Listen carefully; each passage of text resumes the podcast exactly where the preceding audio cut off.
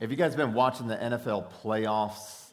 I, I mean, they've been like no other year before. I, I, think almost every game came down to the, to the last play, the last score. And um, if you look at it, I, I think any of eight different teams could be in the Super Bowl. But we've got two. You can only have two, so you got the Los Angeles Rams, and then you have the very unlikely Cincinnati, Cincinnati Bengals behind their young quarterback, Joe Burrow. And uh, I mean, if you don't believe in miracles, there's a miracle right there. So you got the Bengals in there, and, and I just love how Joe's been leading his team. And, and there's one picture that sort of stands out to me, and, and it was this one of Joe. Do you guys know what Joe's doing there? Anybody know what he's doing? What's he doing? He's listening. So he's trying to silence the noise of the crowd, right? But did you know? So he's trying to listen. He's got a speaker in his helmet, and he can hear directly from the coach. Did you know that? So um, I, I did a little research. Every team can have one helmet with a speaker, only one. And typically, you're going to give that helmet to the quarterback. Now, here's Joe's coach. And uh, so, Zac Taylor, he's a young coach. See, he's got his little headset on he's in communication with the offensive coordinator who is where? Up in this skybox, right? So he has a unique view of what's going on down on the field. And so the offensive coordinator is communicating with the head coach, who then communicates with the quarterback and tells them what play to run. Now, here's an interesting thing. Between each play, you only have 40 seconds. There are 40 seconds between plays. And I didn't know this, but the, the coach can only communicate through that speaker for 25 seconds. He's got 25 seconds to communicate the play to be run. And then the quarterback has to communicate that to his team, right? And then they huddle up, they get the play, and then they go. Every man has a specific role. Every man has a specific role to play. And if they play it well, they typically advance the ball, right? But if they don't, they may lose ground, lose yardage, and even turn over the ball to their opponent. Now, I share this with you not only because I found it fascinating, but I think there's a, a, direct correlation between what we see going on on the football field and what is going on in our lives on a daily basis. Here's the thing Did you know we have this unique communication device between us and God? It's called prayer. It's called prayer. And God has this unique vantage point. He's in the ultimate skybox, right? And He looks down and He can see things that we don't notice because we're, we're too caught up in, in what is right before us. He sees it all. And here's the other unique thing He knows what's going to happen even before it happens. Isn't that amazing? And so here, here's the thing God wants us um, to be successful, He wants to guide us he wants to guide us so that we can achieve the best possible outcome. And yet, many, if not most of us, fail to consult Him throughout our days. You ever think about that? So, so God wants us to be successful. He wants to guide and direct us. He wants to give us the play. He already knows what the opponent's going to do. And He says, I want to communicate that with you. But how often do we go to Him in prayer throughout our day? I want us to consider the importance of prayer this morning. And um, to do that, we're going to be in, in John chapter 17. If you have a church Bible, I, would encourage you to pull it out or your own Bible, follow along. John 17, it's on page 1070 um, if you're using a church Bible. But what this is um, known as is, is the high priestly prayer. The high priestly prayer. And this is a prayer that Jesus prayed to God the Father. A prayer from Jesus to God the Father. And it's recorded here for us. Now, for the month of January, we've been talking about our mission and our methods for accomplishing that mission and our ultimate goal. And so, our mission here at Orchard Hills is to be people investing in people for eternity. And our methods is come, or come, grow, and go. And then our ultimate goal is to be disciples, men and women and children who live and love and lead like Jesus, and then to go and, and help other people become disciples as well. Now, these are important. I, I think they're impossible for us to do in our own strength on our own, but I believe they're possible if we'll invite God into the process. Remember, He wants us to be successful. He wants us to guide, He wants to guide us. And here's the thing I, I know this to be true. Um, our mission is actually God's mission, and our methods are God's methods, and our ultimate goal is God's ultimate goal. So I know He wants us to be successful in all of these things because Jesus told us so. Jesus told us so. And what we're going to see here um, through this prayer is, is sort of um, Jesus' heart for us in the midst of this. So, um, again, John 17, if, if you open up your Bible, you'll notice when you go through it, there, it's really broken up into like three sections. So this is Jesus' prayer to God the Father. It begins with Jesus praying for himself. And then the next section is Jesus prays for his disciples. Those are the guys that were still around him. And then after that, Jesus prays for all believers. So that's going to include you and me. Now, we're going to begin in verse 1. It said, After Jesus said this, he looked toward heaven and prayed, Father, the hour has come. Glorify your Son, that your Son may glorify you. For you granted him authority over all people, that he might give eternal life to all those you have given him. Now, this is eternal life. Listen to this. He says, This is eternal life, that they know you, the only true God, and Jesus Christ, whom you have sent. I brought you glory on earth by finishing the work you gave me to do. And now, Father, this is Jesus' prayer. And now, Father, glorify me in your presence with the glory I had with you. When? Before the world began. Before the world began. Jesus was with God the Father before the world began. He was not a created being, He is God. He always has been.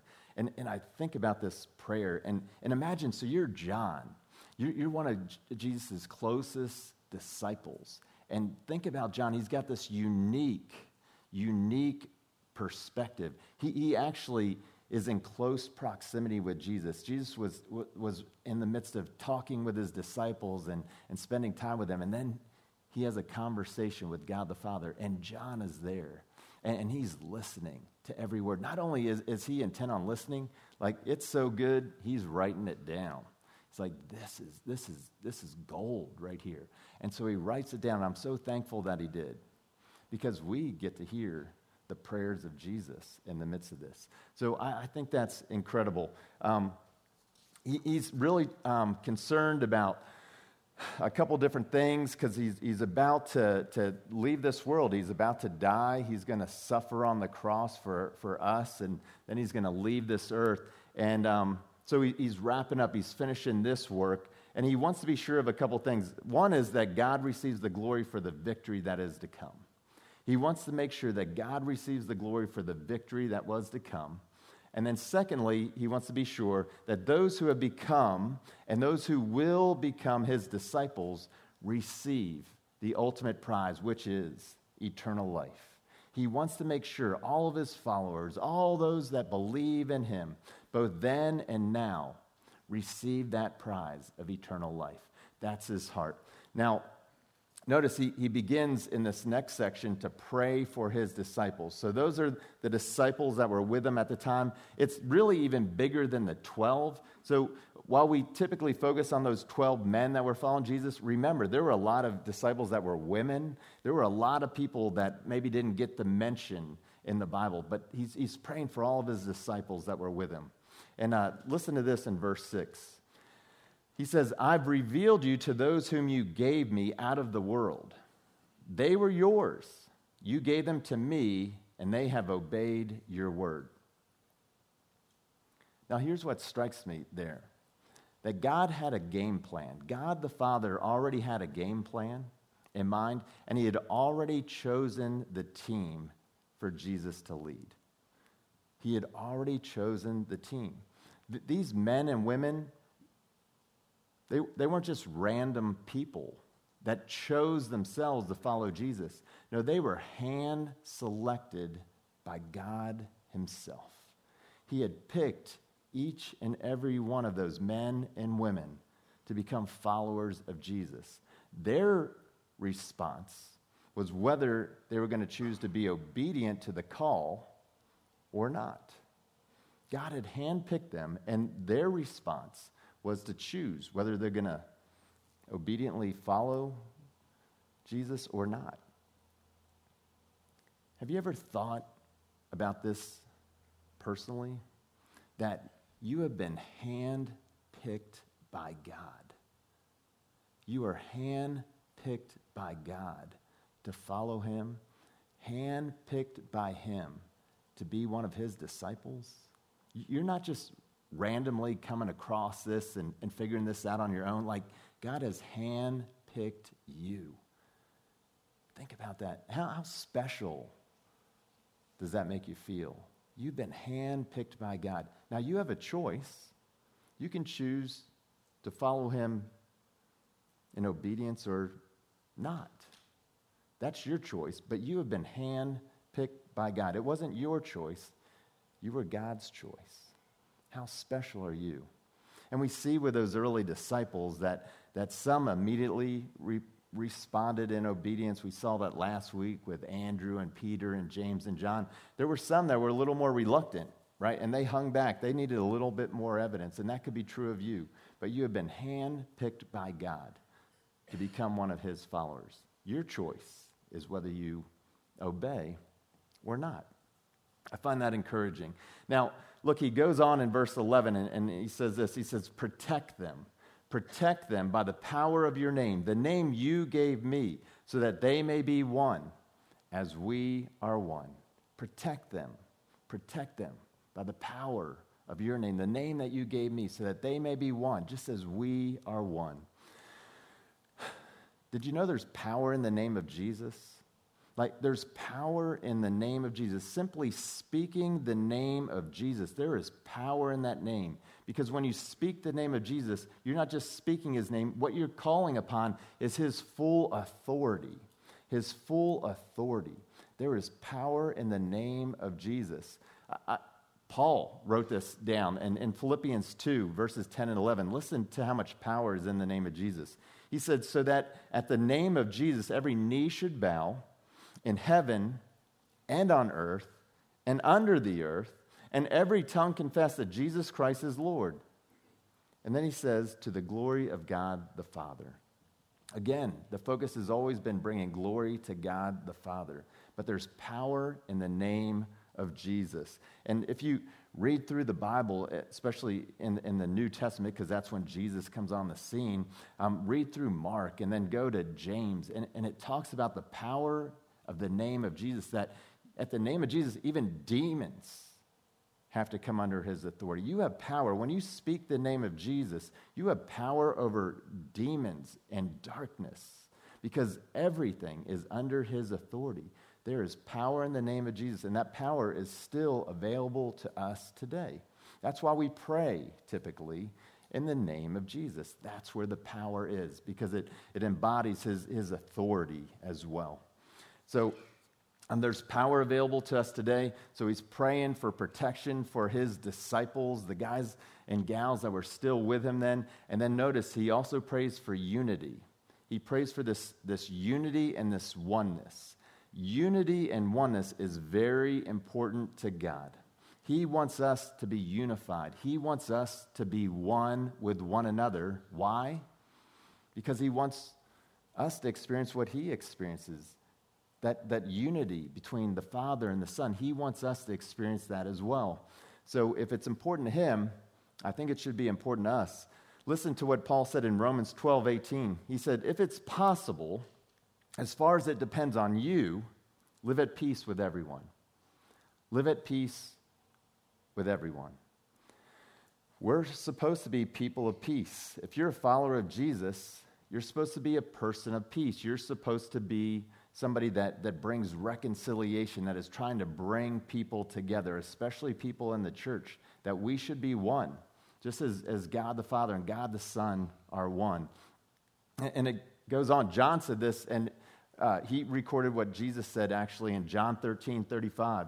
Jesus said, By this, all people will know that you are my disciples if you love one another, or how you love one another. And so, again, this, this unity, this love that we have for one another is so critical. It's so important to God.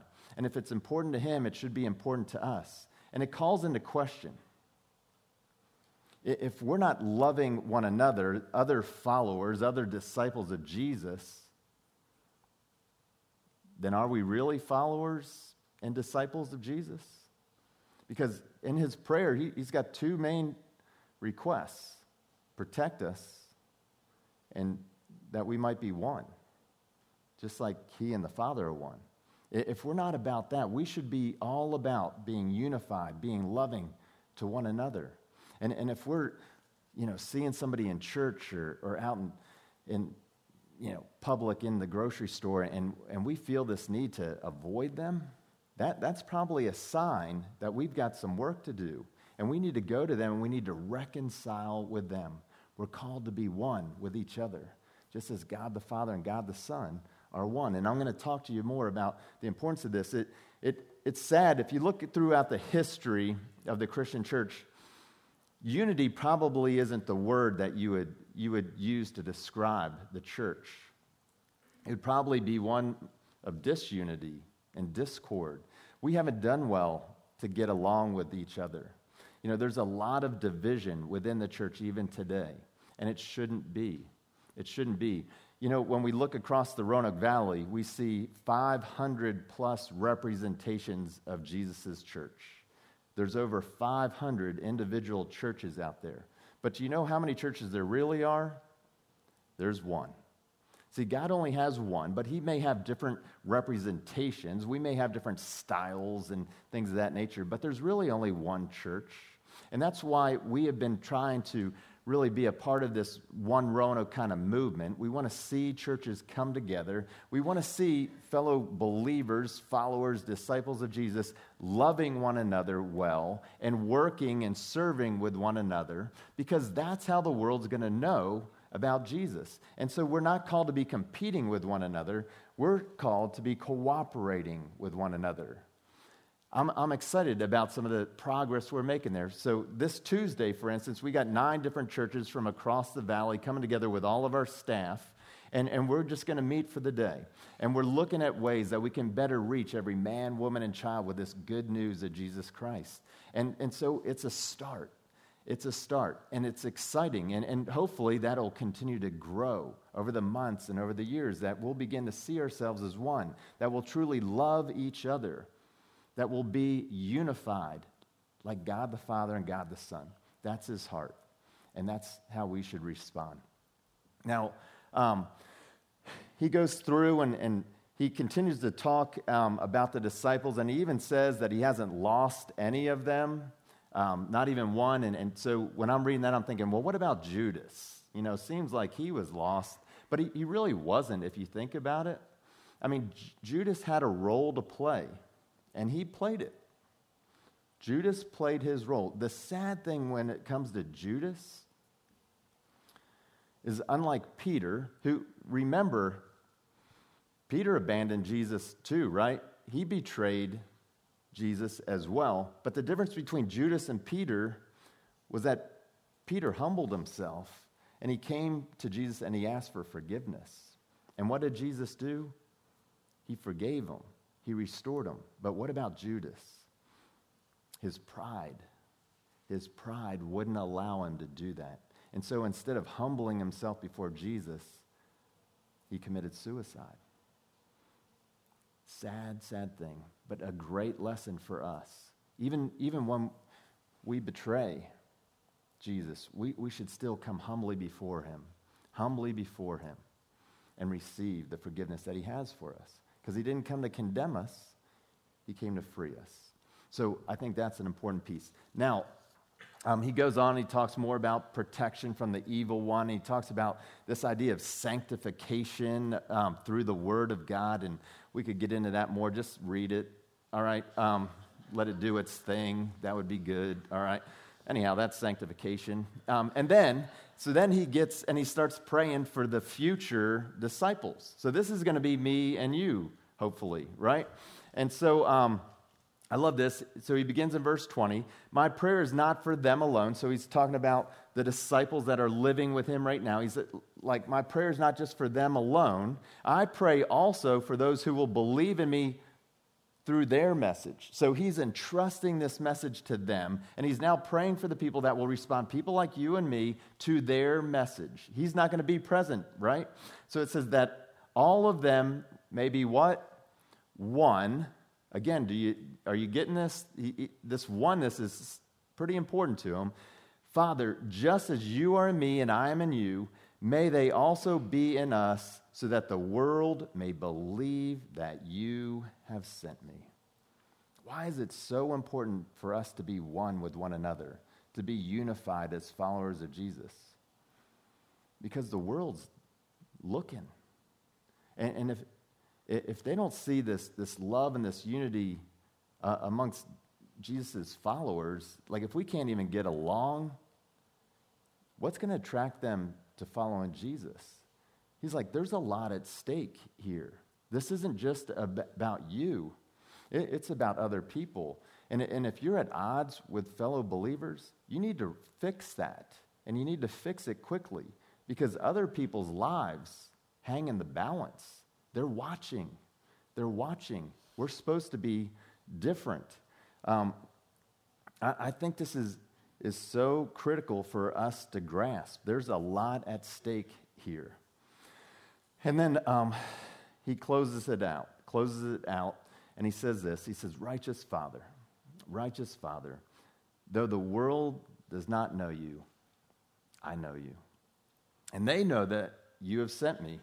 I've made you known to them and will continue to make you known in order that the love you have for me, the love you have for me, may be in them, and that I myself may be in them. See, that's Jesus' heart. Part of why he wants us to be unified, to be loving to one another, is because if we don't, then we're not going to experience the fullness of his love in us. We're, we're going to quench the Spirit of God who came to live in us. When we surrender our lives to Jesus, He places His Spirit, He's with us. And He says, I want to be with you, and I want you to know my love. I want you to be overwhelmed by my love. But when we hold on to bitterness or anger or disunity, how much room is left for the love of Jesus? What are we doing to ourselves? What are we doing to ourselves? He wants us to experience the fullness of His love. But when we choose those other things, gosh, we are hurting ourselves. And we're going exactly against Jesus' desire and his prayer for us. He wants us to experience the fullness of his love. He wants us to be one with him, just like he is one with the Father. He wants us to be unified, united to one another. And that should be the case if we're all truly followers of His. That's His heart's desire. Now, um, if our mission is God's mission, and our methods are His methods, and our ultimate goal is His ultimate goal, then shouldn't we be consulting Him more? Like throughout our day? Like if He's got this unique vantage point, and, and He cares about every decision that we're going to make, everything that's going on in our days, and He wants us to be successful. Don't you think we should listen a little more? Because it, it seemed to me like when you're like this, that's maybe a good sign. You know, like you're trying to keep the, the noise of the world out. How much time do we really spend just trying to listen to God? All right, God, what do you want me to do? Like, you, you can see things better than I can see. You, you already know what's going to happen. You know the plans of the enemy, the opposition. Like, what do you want me to do? Shouldn't we just be like in this constant conversation with God, constantly listening? It actually talks about that in the New Testament about this idea of praying continually. I mean, we need to learn to develop that because I believe he's got a game plan and, and he wants us to be successful. Now, to do that, we're going to have to learn how to pray. And we're going to have to start being more intentional about our prayers. If, if he wants to see every man, woman, and child come to know him and experience the love that he has for them, then that's going to have to have prayer at the heart of it, don't you think? Like everything that we do should be done in prayer. We should constantly not just be telling God, we, we miss that on the prayer thing. The biggest part of prayer is listening. And so if we want to see, like God wants to see, every man, woman, and child come to know Him, then we need to listen more. And so I've got um, a tool that I've been using, and I want to encourage all of you to use as well. And it's a simple app. So we're all about apps these days. It's called Bless Every Home. And so I believe if, if we want to um, experience that, that unity with God ourselves, we've got to pray for ourselves. That's okay, that's not selfish. But then we need to pray for our families, and we need to pray for our neighbors, and then we need to pray for our valley. It needs to begin with prayer. So um, I got a quick little video to show you how this Bless Every Home app works. Thank you for becoming a light for Christ to your neighbors. You should have received your first daily reminder email with a suggested prayer and a list of your next five neighbors to pray for by name. We recommend you click Go to Map Now to help you visualize the neighbors you are praying for that day. This will take you to an overhead view of your neighborhood where those five neighbors will be circled on the map. Click on a neighbor icon to track where you are in your pray, care, share journey with that home. When you have prayed for them, click pray. When you know them, click care. And when you've shared the gospel, click share. When you discover they are following Christ, click disciple. We recommend you encourage these neighbors to sign up to be lights as well. The Notes button allows you to add prayer requests and comments about each neighbor home. We give you the most current list of publicly available information to help you get started meeting and blessing your neighbors. However, people are constantly moving. You can correct any errors in your list by clicking the Edit button to fix or delete incorrect listings.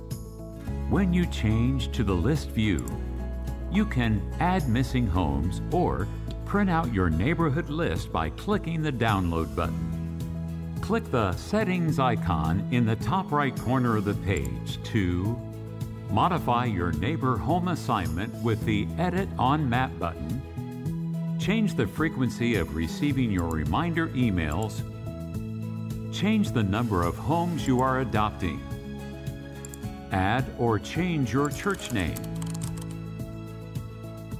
and several other options. All right, so it's really simple. Sutton's going to come up in a minute and show you how to do it. So we're going to pull our phones out and actually do it again because I, I, learned, like, you're not going to do anything I tell you once you leave here. So um, we're going to try and do it now. But let me just show you how it's been working for me. So I've got a picture uh, of me up there. So this is every morning I get five different neighbors to pray for. And so I'm I'm right here. And then I thought it would be interesting. So I'm praying for all these neighbors here. And so they're all in red. But then I thought it would be interesting to just put on this map here some of the folks that are members of our church. So um, the Smuzzes are directly next door to me. Frank, I've been praying for you. The uh, Teresa as well. You know, so your whole family actually. But so they're right there. And then the Estises are over here, the Wyricks, the Roberts, the, the Metters are here, the Puckets are right here. Sorry, you didn't make my top 50, but um, you're right outside of it. You know, you got the Wheelers. Wheelers are brand new to town, so I replaced the other family that was there with the Wheelers. Over here, you got the Stritskys, the Kingmas. So imagine what this starts to look like if, if the Smuzzes start doing this. Now, all these people are getting prayer, and maybe they even reach the Puckets. The, uh, so then what happens if the Wheelers start doing it? So they're going to get a section, and the Pucketts start doing it, and they're going to get a section. And see how there's going to be overlap? So people are going to get multiple prayers, and look how it just starts branching out and branching out. It's really a wonderful thing. Now, I want to show you a picture of the Roanoke Valley because there are some other churches that are ahead of us that are already doing this. And you'll notice here, so there are different shades. And so we're right in here, and it's, it's not well shaded, is it? And we're throughout this whole area. This is pretty much our reach as, as Orchard Hills Church. But if you look down here, there's some darker shaded areas, aren't there? And that represents more people are praying for their neighbors. That's the coverage, the prayer coverage, just through this app. And so, what I would love to see so, over here, we see some great success because Shenandoah Baptist and um, Fellowship Community Church are praying, they're doing this within their church. So they're getting some pretty good coverage and some saturation of prayer. Well, I want to see all of this area become dark in the most positive of ways. Like we are just blanketing the area with prayer. And our goal for the next year is to try to get every man, woman, and child in the Roanoke Valley to be prayed for.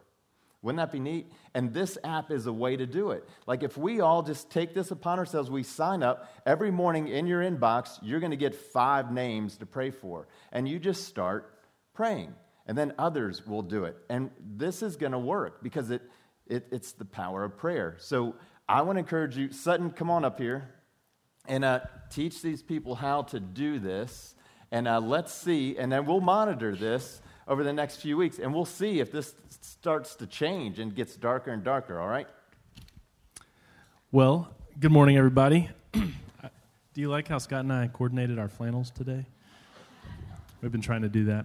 Not really. Um, we're very excited about this. This is something that we've been using as your leadership for, for months now, and it's been a blessing in our lives, and so we're excited to pass it on to you guys.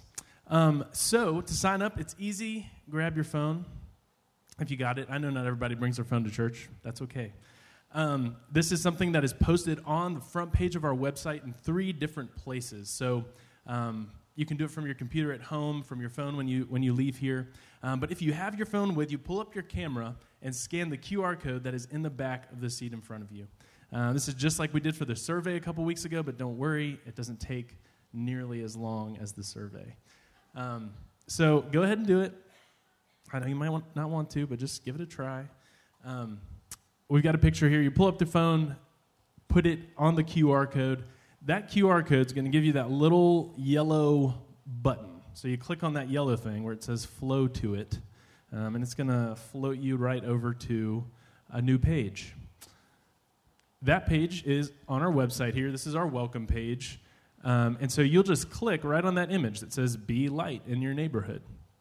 When you click on that, it's going to take you to this page, which is the Bless Every Home website with a big old button that says Sign Up. So if you click Sign Up, um, it'll take you to a short form. I think there's only five things you have to fill out there first and last name, email, a password, and your address. Uh, because this is a unique Orchard Hills link, this is already attached to our church, and so you'll be added to our church database, and we'll be able to see everybody who's praying, where we're praying, where we're covering the valley. Um, and that'll be really, really cool, really exciting. So it's that simple. We'd love for you guys to do that. Thanks so much. Awesome. So uh, we're going to try and keep this in front of us. Now, I just want to wrap up with some prayer. And we're going to change things up a little bit this morning. We're going to go back to the way we used to do things before COVID. Um, following the message, we would just open up the prayer rails. We'd have prayer ministers up here for anybody that wanted to come and, and receive prayer. And so we're going to do that now. So if the prayer ministers would make their way up, and um, John's going to come up and he's going to lead us in a song that will hopefully just help us to just calm our minds and our spirits to co- contemplate what we've heard, what um, God may be saying to us. And we're just going to enjoy a few minutes of just um, really some sweet time. So if you would like to be prayed for, come forward. If you want to just stay in your seat and enjoy this time, do that. And then we'll move into our time of communion.